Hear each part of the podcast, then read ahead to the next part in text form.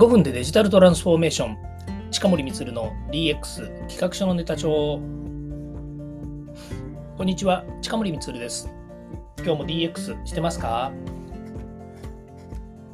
さて今日はですねちょっとゆるゆると話したいなというふうに思っています。それはですね、えー、今日はえボイシーさんというですね、音声メディアがあるんですけど、そこのハッシュタグ企画というのでですね、気になる最新テクノロジーというですね、まあ、そういう、えー、お題があります。これ、まあえーと、定期的にですね、お題が、えー、提供されましてですね、で、ボイシーという音声メディアはですね、今、どのくらいいいんですかね、1000人以上のですね、音声配信者がいるんですね。まあ、あの、音声配信者っていう言い方がいいのかわかんないですけどね、ポッドキャスターと言った方がいいのかもしれませんけども、で、その人たちがですね、まあ、あの、そのハッシュタグ企画なので、その企画に乗ってですね、お話ししてもいいです。で、ハッシュタグなので、当然同じような話をですね、いろんな人たちが、同じような話じゃないですね、そのハッシュタグのテーマに沿ってですね、えー、自分の思い思いのですね、お話をされているので、まあ、横つながりでですね、まあ、いろんなお話が聞けるということなんですね。で、例えば気になる最新テクノロジーの話ですから、人によってその最新テクノロジーの捉え方とか考え方とか、もっと言うと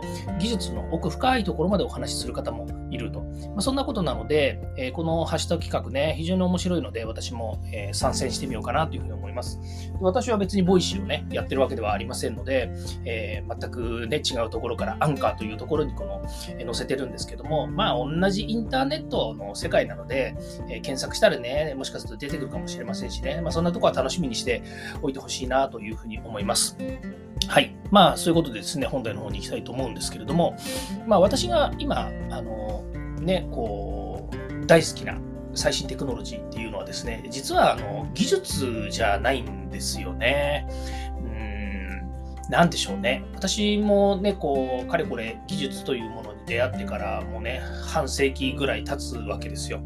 で、まあ、事の起こりはね、友達、まあ、これ友達、そう小学校の時だからそうですよね、アマチュア無線のね、えー、友達のお父さんがやっていて、で、その友達もアマチュア無線のね、免許を取るって、まあ、アマチュア無線ってね、ご存知のように、あの、免許制なんですよね。なので、アマチュア無線の免許がないと、この電波飛ばせないっていうのがあって、まあ、電波飛ばせないっていうかね、あのトランシーバーみたいなものですよ。トランシーバーって今言わないな、まあ、携帯電話のですね、えー、ローカル版みたいなものなんですけれども、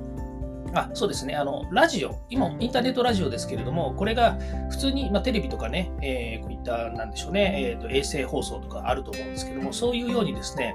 えーと、空気中を電波というものがですね、こう伝わっていって、で、えーまあ、音声を変換して、電波で飛ばして、で、受け側は、まアンテナでその電波を拾って、またその音声に変換してですね、聞いているということなんですね。これはまあ、電話もそうですし、携帯電話もそうですし、まあ、何でも仕組みは一緒なんです。あの、仕組みは一緒って言ってるのは、その、変換してっていうところの仕組みは一緒で、え音声をどんな形で変換するか、アナログにするか、デジタルにするのか、ね、またまた違うところでいくのか、もっと技術的なところで言ったら、じゃあどういう線を使って、どういうふうな届けているのか、電波で届けているのか、有線で届けているのか。例えば有線だとね、皆さん、えー、光ファイバーケーブルとかね、それからあのメタルケーブルって言われているようにね、えー、まあ、いろんな土管があるわけですけれども、まあまあそういう細かい技術の話をちょっと置いといてですね、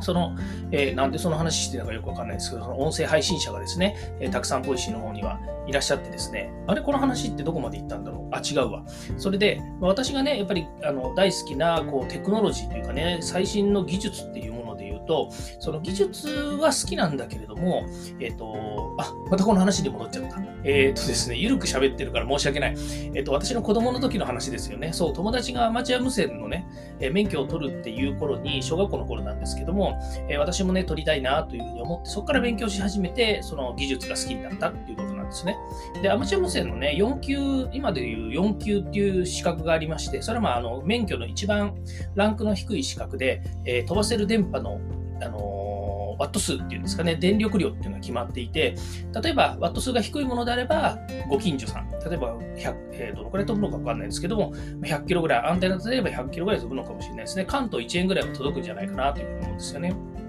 で、えー、それから2級、1級とかつって上に上がっていくと、えっ、と、まあ、全世界、全世界に届くんですよね。あの C 級で、C、そのアマチュア無線っていうのは C 級って言われてるんですけども、C 級は何の力かはちょっと分かんないんですけども、C 級っていうのが C 級無線っていうのがありましてですね、で、それで全世界に届くと。で、子供の頃っていうのはですね、やっぱりそういう技術というよりも、そうそうそうそう考えるとね、もう本当子供の頃から技術が、あの、技術じゃ、技術ってやっぱりね、手段でしかないんですよね。結局、そのさっき言った全世界の人とつながるとか、自分がこう、そのね、アマチュア無線っていう仕組みを使って、えー、まだ見たことのない人と話すとかっていうのが好きだったんですよね。で、アマチュア無線っていうのは、またこの面白い話で、その更新した相手とですね、エアメールっていうのをやり取りするんですよ。エアメールって今でいうエアっていうのとはちょっと違ってですね、あの本当のメールね、メールって言ってるのは手紙なんですけれども、えっ、ー、と C 級カードっていうのがありまして、まあ、その当時のね、あの、この、なんだろうな、考えも、考えというかね、文化も面白いなというふうに思うんですけど、C 級カードっつって、はがきに自分の、あの、自分の C 級番号っていうのがあるんですね。多分6桁だと思いました。えー、C 級、まあ、例えばの話、えー、JK1、JK だって、まあ、じゃあ、あの、JK って別に深い意味じゃないんですけどね。例えば JK1、えー、326とかね。まあ、私だ JK1326 嫌だな。まあいいや。えっ、ー、と、そういうように、えっ、ー、と、6桁の番号で、えっ、ー、と、個人のその C 級番号っていうのがね、振られているんですよ。で、そのね、C 級番号を印刷したハガキをですね、え送り合うっていうですね、これをやっていたんですね。で、これをね、やっぱり友達のお父さんっていうのは、その1級無線技師かなんかを持っていたので、無線技師じゃねえや、1級の免許を持っていたので、えー、世界で更新できたんですね。だから家に、まあ、巨大なアンテナ、本当に、えっ、と、アンテナで、アンっつったって、もうものすごい背の高いアンテナですよ。10メートルぐらい、そんなないかもしれないけど、5メートルぐらいあったのかな？えっ、と、家にですね、建てていて、で、えー、その放送卓みたいなね、えアマチュア無線の機械がずらっとこう並んだようなですね、そういう卓がやっぱりお家にありまして、友達のお家に遊びに行くとね、あのそのお家の中身見せてくれたんですよ。えっ、と、お名前で言うとね、福島君って言うんですけどね、福島正信君っていうふうに言った小学校の時のお友達なんですけども、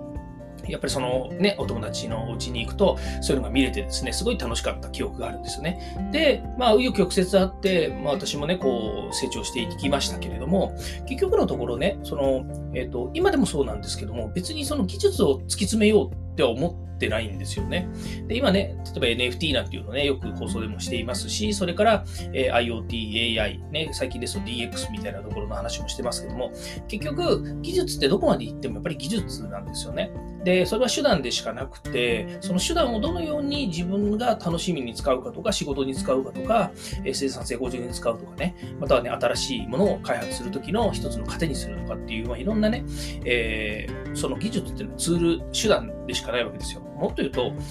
その技術を持っていればね、たくさんのお金が集められるっていう可能性もありますし、たくさんの人のね、命を救うことだっていきますし、もっと言うとね、その逆さまもできるということがあるわけですよね。ですから、本当にもう道具でしかないっていうふうに見てもいいんですよ。ただ、あの人間の進化というかね、あのまあ、いわゆる文化を作るとか、から進化していった過程の中で、その技術というものが人間に与える影響っていうのはすごく大きくて、まあこれ、あの本当かどうかわかんないですけど、やっぱり宇宙人が日本にね、日本じゃねえや、あの、この地球にね、飛来してくるなんていうのも、文明の発達ということでね、地球人なんかよりもさらにね、先を進んだ人たちが、日本の、今、日本じゃねえや、この、えっ、ー、と、全世界中で持っている技術とは全く違うね、技術とか、えー、その、まあ、技術っていうのはね、今日本語で技術って言ってますけど、そのテクノロジーで言ったら英語で言ってますけれども、その技術とかテクノロジーとかっていうところの全然超えた範囲、あの、範囲というのも決められないんですけど、超えたところで、ものすごいね、もう能力を持っていてね、そういったもので、そのね、その宇宙から日本に飛来をしてきている宇宙船が見えているっていうことなのかもしれないですよね。もっと言うと、目に見えてる姿じゃないかもしれないし、えー、大きさだってね、えー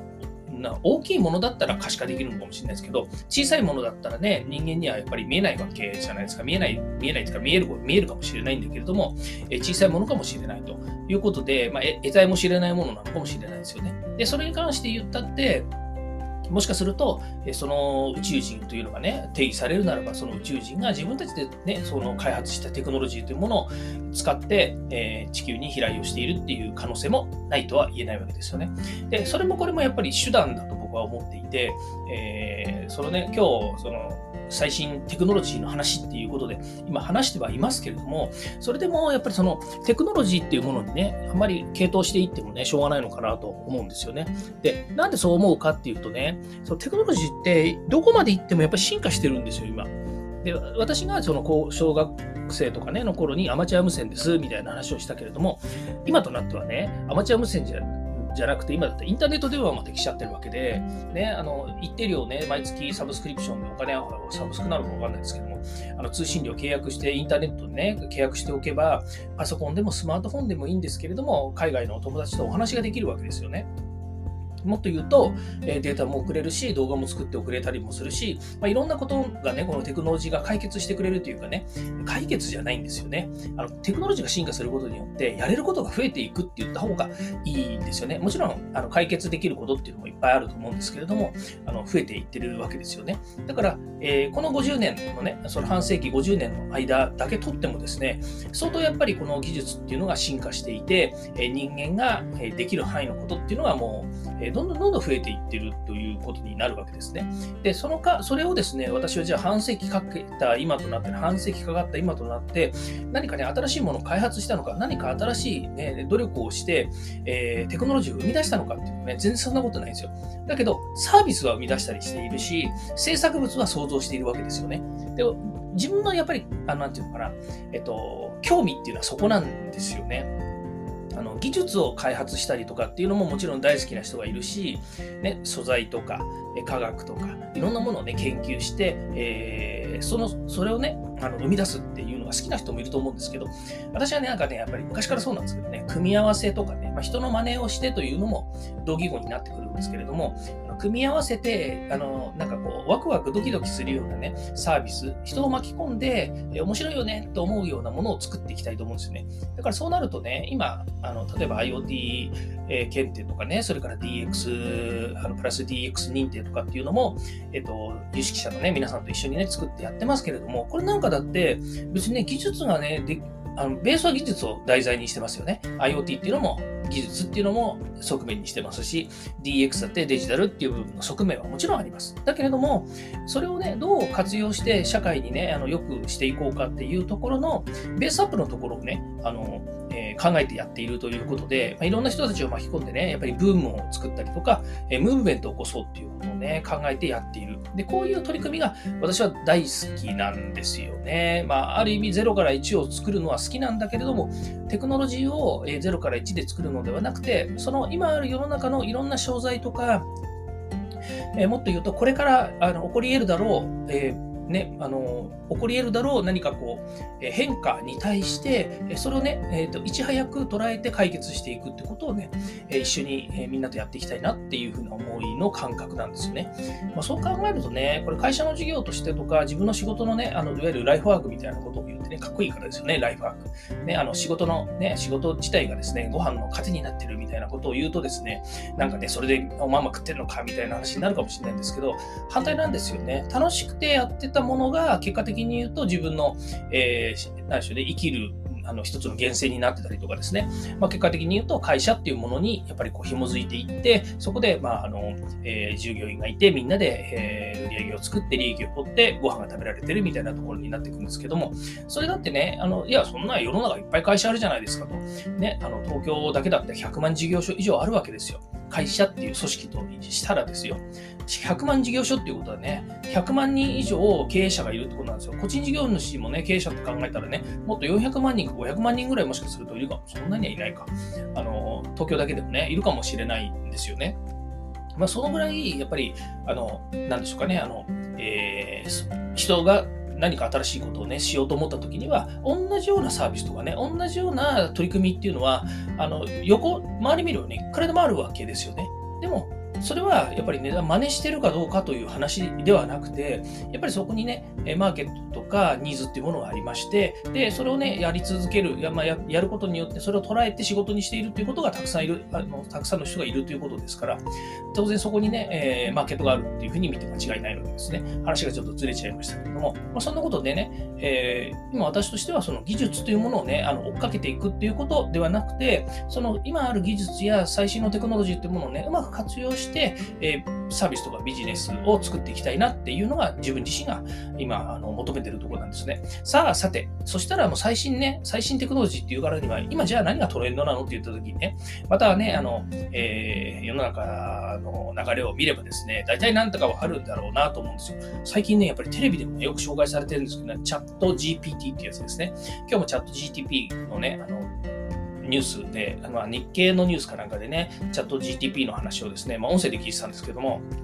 で、え娘と妻とね、3人で聞いてたんですよ。なぜか知らないけど、ね、アレクサがね、あ、あれ、やべえ、言っちゃった。アレクサがね、言ってたので、えー、それ聞いてたんですけどね。で、そのチャット GTP のもあの日経サービスの中で言ってたやつで言うとね、えっ、ー、と、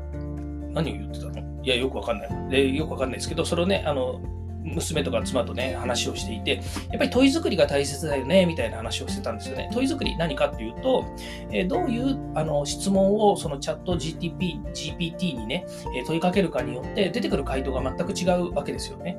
例えば、あの私の会社であれば、サートプロという会社の強みは何ですかっていうふうに聞いてもいいんだけれども、初めてサートプロの強みは何ですかとか言っても、ちゃんと返してこないんですよ。サートプロなんて知りませんみたいな感じで最初言われたんですね。なんだよとか思ったんだけれども、それはね、やっぱりあのチャット GPT がまだあのサートプロっていうものを学習してないっていうふうに見えるわけですよね。じゃあ学習してやれと。ね、それは正しいかどうかわかんないですよ。もっと他にやり方もあるのかもしれないですけど、いや学習させちゃえと思って、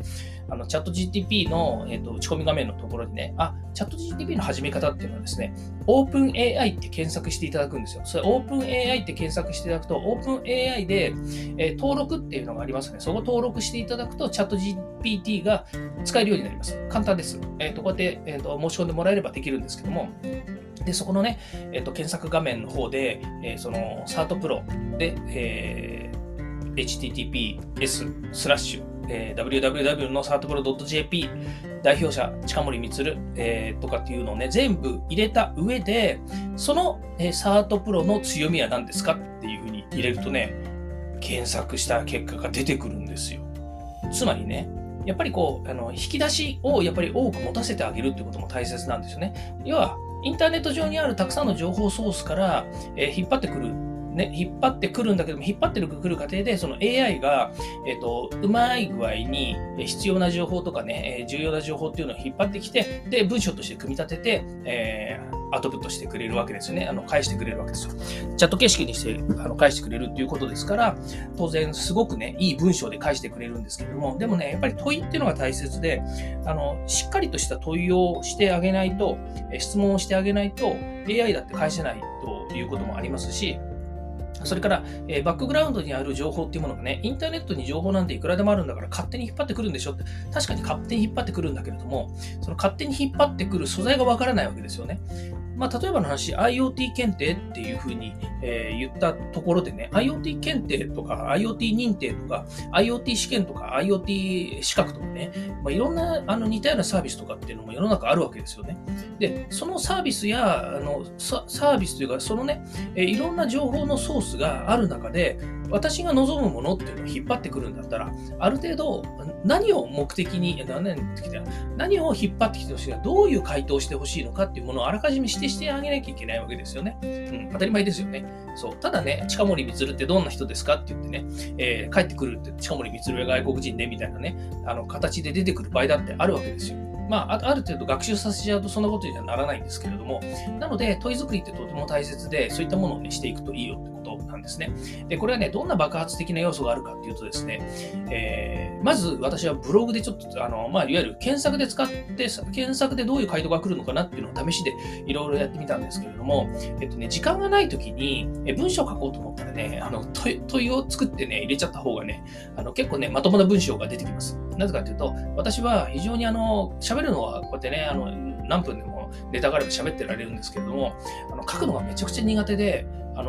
もうね、本当にね、あの作文大嫌いっていうかね、ダメなんですよ。でね、あの本当にこう情けない話なんですけれども、えー、文章を書いて、例えば A41 枚のね、文章を書いて、誰かにこう添削してもらうとするとね、あの主語がないとかね、えー、これが何につながってるのかわからないとかね、こんな余計な言い回しはしなくていいとかですね、いっぱい赤字で添削されちゃうぐらいですね、文章を書くのが苦手なんですよね。だけど、そのチャット GTP、GPT に、えーと、ひとたび入れるとですね、綺麗に整形されて帰ってくるですよね。これすごいなと思っていて、まあ、ある時にはですね、もうちょっとね、文章量を多く書いてこいと思うこともあるんですけれども、それでも、まあね、あの問い問いをしっかり入れればですね、いくつかの問いに分けてもいいから、あの自分が欲しいだけの量のですね、問いをやっぱり入れてあげればですね、それなりの言葉が返ってそれなりの文章が返ってきたりとか、内容が返ってきたりするんですよね。それで、ブログとか、それから自分がね、えっ、ー、と、作りたい資料の、えテーマっていうものがね、できたりするんですよ。これすごいなと思ってね。やっぱりね、そういうことがね、できる、このね、あのテクノロジーっていうのはもう最高に素晴らしいなと思うんですね。で、実はこれもまたすごいことで、えっ、ー、と、中国がですね、この、えー、中国内のサービスとして、チャット GPT を使うの禁止にしたらしいですよ。どうもね、あの中国の元首の人のね、えー、ことをね、あんまりあのよく言わない回答が返ってくるらしいんですよね。まあ、ある意味で言うと、プロパガンダっていうんですかね。あのー、ね、えっ、ー、と、例えばこれがアメリカのサービスだとするならばですね、アメリカ以外の国の情報については、えー、良くない情報だったりとか悪い情報だったりとかね、そんなものを出すっていうのもあるのかもしれません。それはさっき言った学習の話になるかもしれないし、ね、あの、これだったらね、中国も一生懸命学習をね、入れてしまえばいいじゃんみたいな話もあるかもしれないけれども、それでも、やっぱりね、あの、えー、絶対数の問題がありますよね。うん。で、えー、絶対その問題っていうのは学習量の問題があったりもするので、まあ、それでね、中国はそれを使わないようにしようと。でもね、中国も多分ね、自分たちの国の中で似たようなサービス作ると思いますよ。だってそもそも AI なんていうのは、あの、たくさんのデータをね、あの、こう、えー、ぶましてるもの、まあ、AI ってね、あの予測するものってちょっと違うのかもしれないですけどね。やっぱりね、たくさんのデータをね、ぶましてるんですよね。で、よく言われてるのは、やっぱりこうね、Google さんとか Amazon さんとかね、えー、まあ、もっと昔で言うと Yahoo さんとかね、やっぱり検索サービスの中でどんどんこうやって情報量をね、えー、一気に溜め込んでいって、で、それをね、分散化させて、えー、皆さんのね、えーと、手元にいろんな情報を届けるようにということで、やってる中に機械学習であったりとか AI とかっていうものが、え混ざり込んでいって、えー使いやすくね、サービスが使いやすくなってるっていう過程からするとね、例えば中国で言ったら、その Amazon さんですとかね、センテンスさんですとかね、まあ、いろんなところが、あの、えっ、ー、と、AI とかね、そういったその、まあ、テクノロジーのね、最大化をしようと思って、あの作ってるわけですよ。だから中国だってね、そっちの、えー、国内だったらね、そういう人たち、自分たちの身内の人たちに、えー、のサービスをね、使ってもらった方がいいわけで、で、さらにね、それがどんどん進化してね、やっぱ世界を牛耳るようなね、サービスになってくれば、それはいいわけですよ。それね、今までもそうだし、えー、これからもそういう形になってくると思うんですよね。で、えー、中国がその、えー、チャット GPT っていうのを、えー、使わなくしましたとっていうふうなところから考えるとですね、やっぱり脅威なんですよね。うん、だからこれも本当ね、あの、テクノロジーの戦争って言ってもま過言ではないっていうんですかね、やっぱりね、技術が、あの、技術がね、技術はね、まあ、さっきも言いましたけど、手段でしかないんですよ。だから世界を取るための手段とかね、えー、戦争に勝つための手段とかっていうので、あのこのテクノロジーっていうものがね、やっぱりどんどんどんどん進化していっていくというのは、まあこれね、昔から言われてることだし、ね、どんどんどんどんやっぱりね、新しい武器とかね、それからあの、えー、武器以外にもね、あの、ね、たまたま開発してね、えー、大変なものを作っちゃったよねっていうことで過去いっぱいあるわけですよね。だからそういったところでそのテクノロジーっていうのは使われていくっていう部分もあると。だけどね、人があの幸せな生活を生むために、または、えー、人類がね、この地球上で長く、えー、暮らしていく、えー、そうですね、あの地球がね、終わっちゃしょうがないですから。で、そういった部分で、このテクノロジーがやっぱりね、どんどん進化することによって、またはね、テクノロジーが活躍することによって、えー、ツールとか手段とかって言いましたけれども、やっぱりね、え解決する術をですね、導いてくれる可能性だってあります。ね、そういう意味では、えっ、ー、と、例えば最近の、その、スーパーコンピューターによるね、え、気象情報の提供なんていうのね、ものすごい精度で、えー、やっぱりできてきているわけですよね。例えばアメリカだったら、その、えー、竜巻とかね、ハリケーンが多いというところで言うと、やっぱりこうね、えー、予測をすることによって、え、被害の大きさとかね、そういったものもあるでしょうし、から全世界のね、あの温暖化、気象情報っていうのもね、やっぱり刻々と変化してはいるけれども、やっぱりこの先どうなるのかっていうことをね、コンピューターに導き出してもらって、え、じゃあ人間がどうしなきゃいけないのかっていうことをね、ほんと真剣に考えるような、まあ、そんなこともできるわけですね。で、これがコンピがなかったら、そんなことさえできないっていうことであるわけですよね。まあ、そう考えると、コンピューターをね、先ほど言いましたけど、一から作ってどうこうっていうよりも、そのコンピューターをね、うまく、えー、自分たちが利活用して、えー、自分たちの生活やね、身の回りの、えー、サービスというものをですね、作っていった方が、よりね、あの文化的なこともできるんじゃないのかなというふうに思うんですよね。まあ、まさかね、その、戦う道具をね、今更作るっていうこともないし、そんなことをね、やっぱり、これも時代の流れでわかんないですけどね、わかあのでも今の自分としてはそういったものを作るよりも人が幸せになるとかね、えー、豊かになるっていうことをね、目指してテクノロジーっていうのは使っていきたいなというふうに思います。はい。ゆるゆると話しますと言いながら、必ず最後はですね、3倍速で喋っているっていうこの放送になってしまいますけれども、ま、今日はですね、えー、そう、お休みなんですよね。天の誕生日なんですよね。まあ、ちょっと前まではね、12月23日が天皇誕生日でね、私の誕生日だったんですけどね、うん、今2月の23日、あら、2ヶ月ずれなんですね。あの天皇誕生日なんですが、まあそんな日ですから、えー、こんな風にですね、ちょっといろんな、えー、長くお話をしてしまいました。はい。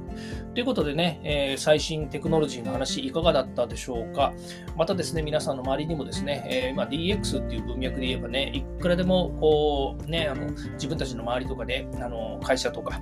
えー、いろんなものをですね、もう変革させられるだけのですね、今マーケットっていうのはあるわけですよね。まあ、もっと言うとですね、こう、えそのテクノロジー云々って話の前にですね、変化させられるかどうかっていうのはその人自身にかかってるんですよね。うん。で変化したいかどうかっていう問題もあるわけですよね。まあ、当然ですけども、変化したい人、また変化させたい人っていうのは、何かしらの欲求があってそれをしているわけなので、そのね、そのためにま技術やテクノロジーっていうものをね、使いましょうとか、サービスを使いましょうとか、新しいことを作りましょうっていうことになってくるわけですので、そのね、やっぱり意識や気概がないとね、そこには進まないんだろうなというふうに思います。えー、まあ、世の中ね、いろんなものがありますのでね、あのぜひ楽しみとかね、あののためにね、使うっていうのもいいのかななんていうふうに思います。はい。ということでね、ちょっと長くなっちゃいましたけども、これで終わりたいと思います。今日も聞いていただきまして、ありがとうございました。ではまた。